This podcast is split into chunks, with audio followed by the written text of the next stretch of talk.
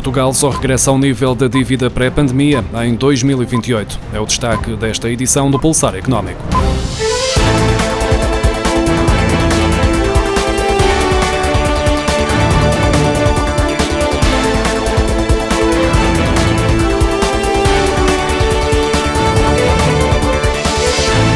A dívida de Portugal subiu 16,5 pontos percentuais no espaço de um ano por causa da crise pandémica e só vai conseguir regressar ao nível anterior em 2028, de acordo com as últimas previsões da Comissão Europeia. Vão ser precisos sete anos para o país voltar a ter um rácio de dívida inferior aos 116,8% do PIB que foram observados em 2019. Segundo a Direção-Geral para os Assuntos Económicos e Financeiros, a dívida pública portuguesa terá atingido um pico em 2020 nos 135,2% 2% do PIB e passará o resto da década a cair até chegar ao nível anterior à pandemia em 2028. Ainda assim, o ritmo da queda será lento e no final de 2030 o rácio ainda continuará acima dos 100% do PIB. A Comissão Europeia sublinha que, apesar de tudo, Portugal será dos países do espaço comunitário que mais vai reduzir o endividamento nos próximos anos, à semelhança do Chipre e da Irlanda. Ontem falámos dos dados da Provar, a Associação Nacional de Restaurantes, que alertam para quase 60% dos restaurantes que estão em risco de insolvência se não forem atribuídos mais apoios por parte do Estado para fazer face à crise pandémica e à obrigatoriedade de manterem as portas fechadas no período de confinamento. Entretanto, a Associação da Hotelaria, Restauração e Similares de Portugal divulgou um inquérito sobre a atividade do setor no primeiro mês de 2021. Cerca de metade das 1.042 empresas do setor da restauração que responderam ao inquérito tinham a atividade atividade totalmente encerrada em janeiro e 36% ponderavam mesmo avançar para a insolvência, tendo em conta que as receitas realizadas e previstas não vão permitir suportar todos os encargos que são suportados para o funcionamento da atividade.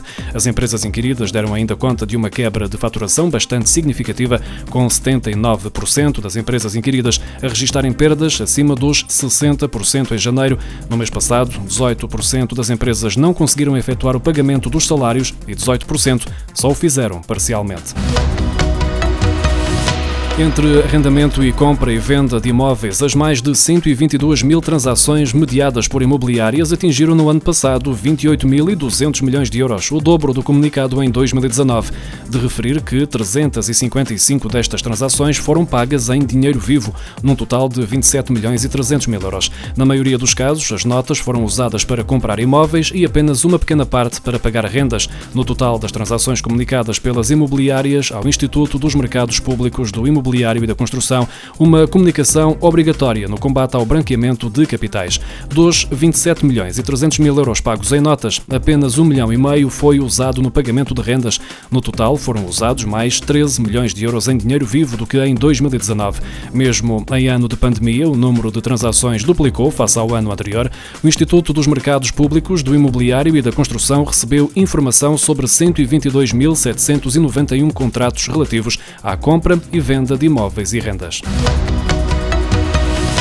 Os custos de construção de habitação nova aumentaram 2,2% em dezembro do ano passado, face ao mesmo período de 2019, mais 0,5 pontos percentuais face a novembro, segundo uma estimativa divulgada esta semana pelo Instituto Nacional de Estatística. Comparando dezembro de 2020 com o mesmo mês de 2019, os preços dos materiais aumentaram 1,7% e o custo da mão de obra aumentou 2,9%.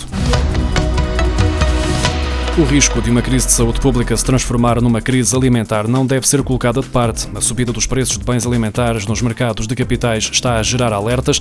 Essa é a conclusão da gestora de fundos 60 Degrees, que considera que os efeitos nefastos da pandemia, ao nível das cadeias de produção e oferta dos produtos alimentares, podem ser suficientemente gravosos e prolongados para desencadear uma nova e grande crise no setor global de alimentos.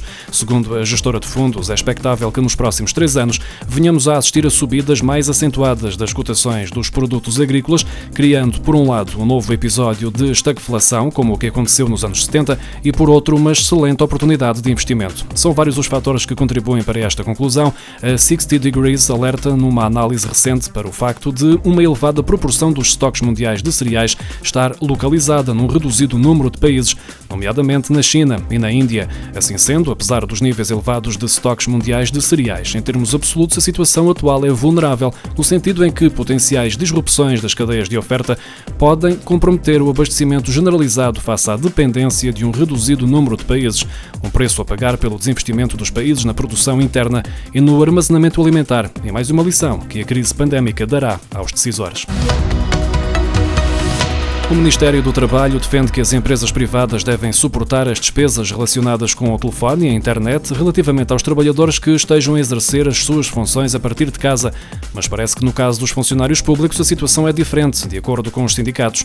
Ao Jornal de Negócios, o Ministério do Trabalho, Solidariedade e Segurança Social explicou na semana passada que cabe efetivamente aos empregadores suportarem as despesas relacionadas com a internet e o telefone, não estando abrangidas as despesas de água, eletricidade ou gás. O Ministério do Trabalho não explicou, contudo, como devem ser calculadas as despesas, nem como devem ser reclamadas pelos trabalhadores. Também ficou por dizer como é que as empresas vão justificar estas despesas, tendo em conta que as faturas de telecomunicações são emitidas com o nome e o número de contribuinte do trabalhador. O governo, que não tem dúvidas em apontar às empresas a responsabilidade indiscutível do pagamento da fatura de internet e telefone dos trabalhadores que estejam em casa, é o mesmo que não adota a medida na função pública, porque, segundo o Ministério da Administração Pública, está a aguardar a regulamentação do teletrabalho.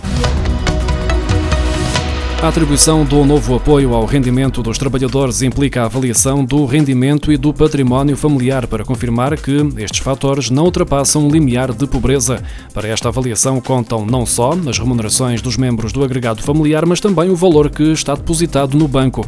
Mesmo os trabalhadores que perderam rendimentos podem ficar excluídos mediante os valores que tenham em depósitos bancários. O novo apoio ao rendimento dirige-se aos trabalhadores por conta de outrem, trabalhadores independentes, sócios gerentes, empresários em nome individual estagiários e trabalhadores informais que tenham perdido a proteção no desemprego, não tenham direito à proteção ou registrem quebras de faturação significativas. A prestação varia entre os 50 euros e os 501,16 euros na generalidade dos casos.